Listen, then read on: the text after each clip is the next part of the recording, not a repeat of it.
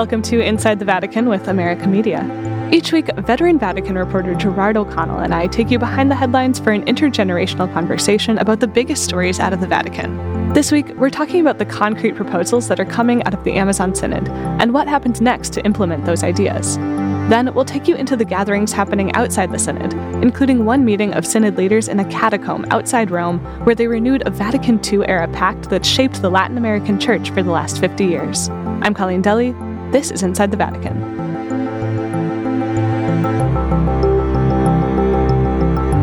Good morning from New York, Jerry. Good morning from a very warm Rome, Colleen. So let's get started on our first story. The Amazon Synod is entering its final week, and as it does so, it's preparing to present to the Pope a set of recommendations that'll come in one final document. Now, we don't know exactly what proposals have been presented or will be voted on, but we have been getting reports on what ideas are being discussed. Jerry, can you tell me what some of those ideas are? Well, the central issue is the ecological question. And this is seen as a very serious issue which has relevance for the region, that's the nine countries of the Amazon region, but also has considerable uh, relevance for the whole of humanity. Right. So, what are some of the things that they're talking about in terms of, you know, proposals to protect the environment? Well, they're talking about uh, first of all, you protect the people, and this is a human rights observatory was one of the suggestions. Uh, we don't know if it's in the final document. There was a suggestion that there would be an Amazonian rite, which would include the liturgy of the Amazon, uh, like you have different rites in the Catholic Church. Mm-hmm. They have also incorporated some of the culture, the symbols of the peoples of the Amazon into this liturgy, and, and this would develop that. Uh, they have spoken about the importance of perhaps having a university to educate indigenous people. But the, the big issue, I, I think nobody should be in doubt. The big issue is the environmental question, where the people's lives are being threatened. And that came out very, very strongly in the Synod. I expect it to come out very strongly in the final document and in the exhortation that the Pope will do afterwards. So, the discussions that produce these ideas have been happening in the language groups, and those groups have prepared in writing the proposals that we just discussed. And then those went to the drafting committee, who created this first draft of the final document from those proposals. So, Jerry, what happens now in this final week of the Synod? What are the next steps? Well, yesterday and today, they've examined this draft document, which is 30 to 40 pages. Which we haven't seen, we should say. We haven't seen, but I've been told. Uh, some of it is repetitious.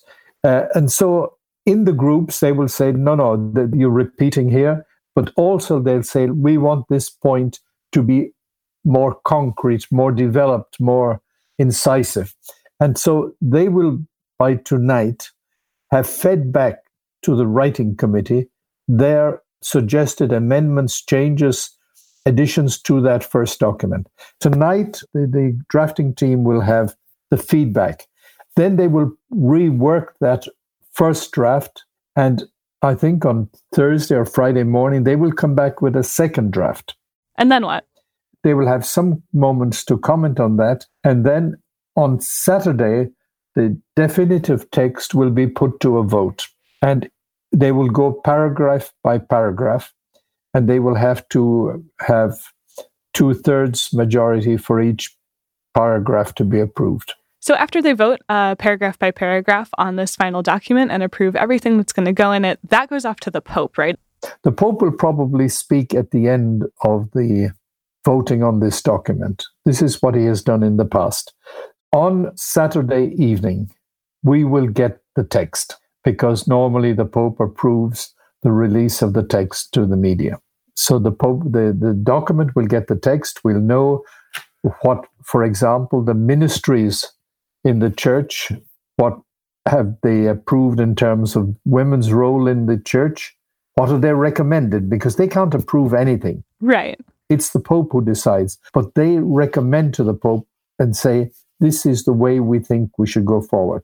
The question of the ordination of mature married men, that will also come up. Right. So, whatever they recommend isn't guaranteed to be approved by the Pope. What we're really waiting for to find out what's going to be official coming out of the Synod is uh, is the Pope's follow up document, right? But he doesn't necessarily have to write one. You think it's likely that he will? Oh, I think it's very likely.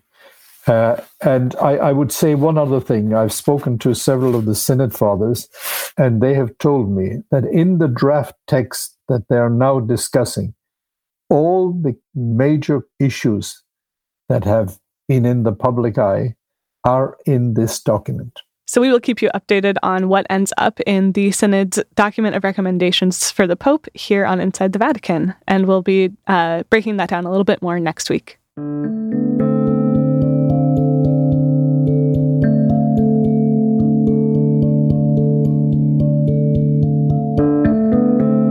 Our second story, in addition to all the Synod events that are happening, there are a number of other events happening with Synod participants. So we wanted to bring a few of those to our listeners this week. And the first one that we'll talk about is this event where Indigenous leaders from North and South America were in dialogue at the Jesuit Curia, which is the Jesuit headquarters in Rome. The Latin Americans spoke about the challenges that they're facing, especially as regards rapid industrialization in their areas. And the North Americans were saying essentially that, you know, this same thing happened to them in the Industrial Revolution, and now they're standing in solidarity with Indigenous people in the Amazon region. Jerry, you went to this discussion. I'm wondering um, what stood out to you from it? Well, I was very much struck when one of the Lakota Indians from North uh, United States, North America, uh, began his talk. He said, uh, "You are experiencing today what we experienced 150 years ago, but in reality, we have to go back to 1492, 1493, when Columbus arrived. And that was the beginning of the problems we both face. And it's very strong, this sentiment that colonialism, what it has done to these original peoples of these lands. And then it was very interesting to hear the representatives of the North American Indians and the South American Indians speaking about their ancestors, about their culture, and about the people who have been killed trying to defend them, and how they are deprived of their lands. And that process is still continuing, despite legislation that is supposed to protect them. So, uh, what they were saying is we've got a common cause, and it also extends beyond the Americas to the indigenous peoples in other places. And so th- they see this as a very, very important moment in the history of their peoples as well as in the history of the church. Right. And this is a time that they're, you know, really making their voices heard about these things. Um, I agree. The thing that stood out to me was kind of the urgency of the situation that they're describing. They talked about so many Indigenous leaders who have been killed for standing up for to the corporations that are coming in and trying to develop their land. The other thing that struck me was their determination to resist. It came across very much that they are in no mood to surrender to the onward march of the interest of companies and governments. They say, We have been here. We're children of the earth and we intend to remain here. And they are asking the church one thing stand with us, be with us. And the bishops are saying back to them in the synod, our commitment is to be with you, to accompany you, to help to defend you, to give voice to your grievances. And, and so there's a coming together there, which is, I, I found very moving. You know, another really interesting gathering that happened outside of the Synod this week uh, involved 40 bishops and lay people from the Amazon Synod who met in a catacomb outside Rome to sign this pact where they made some really strong personal promises to live out uh, the ideals that the Synod is talking about. They said they would live simply in solidarity and friendship with the poor. They said they'd take public transit whenever possible. They'd work to protect the environment, the rainforest in the Amazon especially. They'd limit their use of plastics, um, and that they'd recognize both the already existing ministry of women and the vital importance of the Eucharist in, in church communities. Um, and I thought this was you know, a really interesting gathering because if these themes are are likely to come out of the synod anyway, it it makes me wonder, you know, why have this extra synod act? Why take this extra step? I was wondering if you could give any insight on that. Remember, Saturday and Sunday were days in which the synod was not actually meeting, but which the, the, the document, the draft document was being written. So they had time to do other things. It wasn't as if they were taking time out from the synod, but th- they saw it as important, uh, I, I, would say, to express the, their deepest feelings that the church has to change. And in, in this document uh, that they signed, they spoke about what Francis calls integral ecology. Right. That's this idea that we protect both the environment and and the people who are impacted by the environment. It's uh, showing that all the things are connected. That to do to do one, you also have to do the other, and show the interconnectedness of all these aspects. And I think this is what's coming out. And uh, I think they felt that a visible signal was also a good thing. Why is that? To go to the catacombs, to go back to the memory of the early church and say, you know, people gave their lives to move the church forward. And they say, here we are, we're prepared to give everything, to give up everything to help the church be with the people. And it wasn't just the bishops, there was also the indigenous peoples there. I think the memory of Vatican II is very strong in this synodal gathering. They are very conscious that they are picking up the baton from Vatican II, if you might say so they are very aware and conscious that some of the great figures, especially of the Brazilian church, Dom Helder Câmara, whose cause for beatification is now has finished the diocesan phase, who was a bishop in the northeast of Brazil, and who really was a man who lived poverty. He very simple life against the poorest of the poor. He lived he, he was an example of the church of the poor standing with the poor.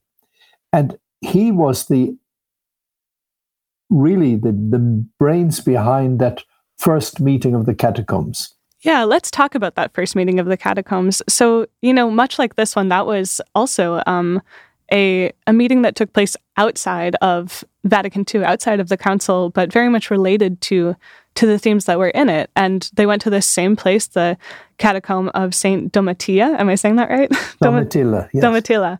And um, and they signed a very similar pact that said that they would live in simplicity. And uh, Dom Helder Câmara, who you mentioned, was was a big part of that. Can you can you kind of explain the connection between um, that that pact and this one to our listeners?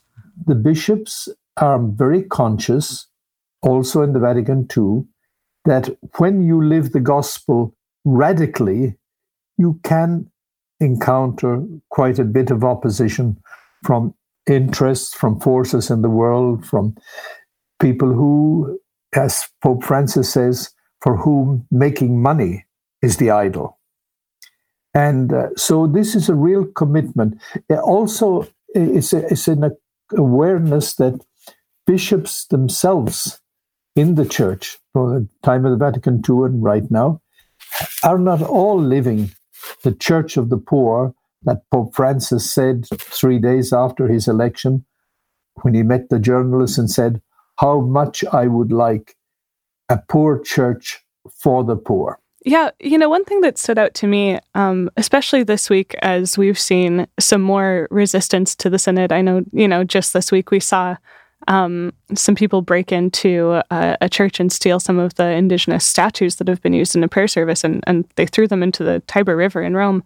Um, but it's striking to me how, you know, when we see this pact, which is, uh, I don't know, it's it's a long term commitment, a real personal commitment that these people who signed this pact intend to live out for their whole lives, and it's striking to me the contrast between that and something like this. Um, this what the Vatican called a stunt, throwing the statues into the river, which was, you know, clearly just kind of a, a, a one time thing to catch attention. This is the pact is an ongoing personal commitment. Before the synod ever started, there were attacks on the synod. They were saying that this is going to uh, foster paganism, that is going to encourage uh, heresy.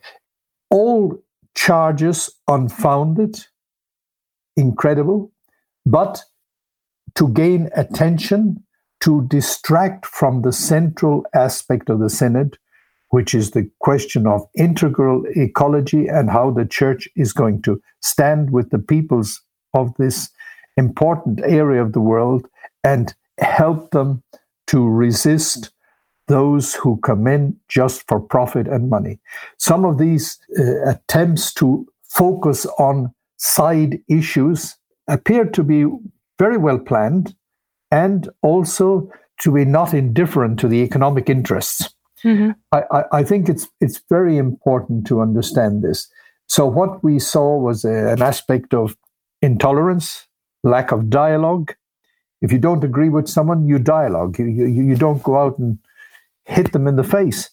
And uh, I, I, think uh, this got a lot of publicity, so it was distracting from the central issues of the synod. And the central issue of the synod is the world has a major ecological problem in the Amazon, which, if it's not addressed in real time, the whole of the world will suffer.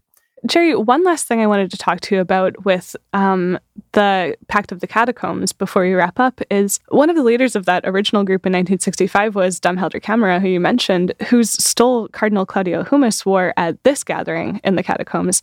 And so I want to talk about Cardinal Hummes a little bit. Um, he's playing a really prominent role in the Synod. He's the Relator General, which is sort of the moderator of the Synod, and he's going to be a key writer of the final document. He also presided over this Mass in the catacombs and the signing of this document, this pact. So, what can you tell me about Cardinal Hummes? Well, Cardinal Hummes is, of course, uh, quite a very respected man in Brazil. Uh, so much so that uh, John Paul II invited him to preach uh, uh, the retreat to the Roman Curia. And many people then saw him as a possible candidate for Pope. Uh, he didn't get elected. The, the real candidate was the alternative to Benedict Ratzinger was uh, Cardinal Bergoglio.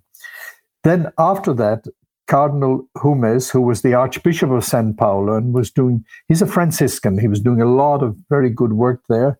Uh, some people in Rome thought it was better to bring him out of San Paulo and bring him to Rome on the eve of his coming to Rome, he gave an interview to the big newspaper O Globo saying that he envisaged that you could have married priests. He said celibacy is not a dogma of the church. So when he came to Rome, there was strong resistance against him. Because this suggestion about celibacy wasn't wasn't taken very well in Rome, right? The question, the, the what he had said in the interview wasn't taken very well, and they put on as his number two a man who certainly wasn't in that, on that line of thinking, and then he he was an important figure in the conclave, because he was supporting uh, Francis's election, and he was the one who was sitting beside Francis uh, Bergoglio when he was elected pope, and he was the one who whispered in the ear, "Don't forget the poor." That was that happened like right after he was elected. Yeah. And when he went back to Brazil, he was given the task of coordinator of all the work on the Amazonian region of Brazil. And uh, he, he was one who was part of the founding of the REPAM, this network of the nine countries, the church network of the nine countries in the Amazonian region, which has played a very big role in preparing for this synod. And then Francis, really acknowledging his role, made him the key relator in the synod, the kind of chief rapporteur. Mm-hmm. And so he, this is uh, a moment very important for him. Last week, I interviewed the man who's working very closely with him, the Jesuit Cardinal Barreto from uh, Peru. And Cardinal Barreto said to me, and I think the words also apply to Claudio Hummes, that they can now say, like uh, in the in the New Testament, when the old couple met Jesus in the temple and they said, "Now you can dismiss me, O Lord." They feel this is a great moment for them.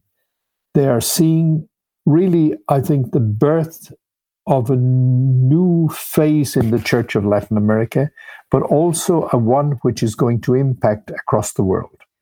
Yeah, it seems like you know we're seeing with Archbishop Hummes, um, you know this this kind of maturity of the Latin American Church, right? We talked about how in Vatican II these these bishops were kind of the ones who took the preferential option for the poor and went and lived that in a really radical way. And now that's matured and, and they're coming back to Rome and, and teaching the whole church. Um, so it will be really interesting for us to see, you know, how how that comes out in what comes out of the synod and how that ends up impacting the whole church.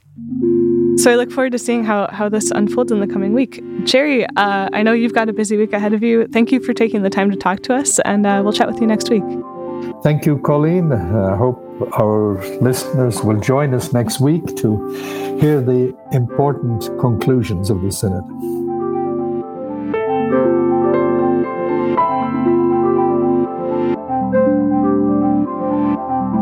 Inside the Vatican is produced by America Media at our William J. Loschert studio in New York City. This week's episode was produced by Sebastian Gomes. Our news producer is Kevin Clark. Our audio engineer is Tucker Redding.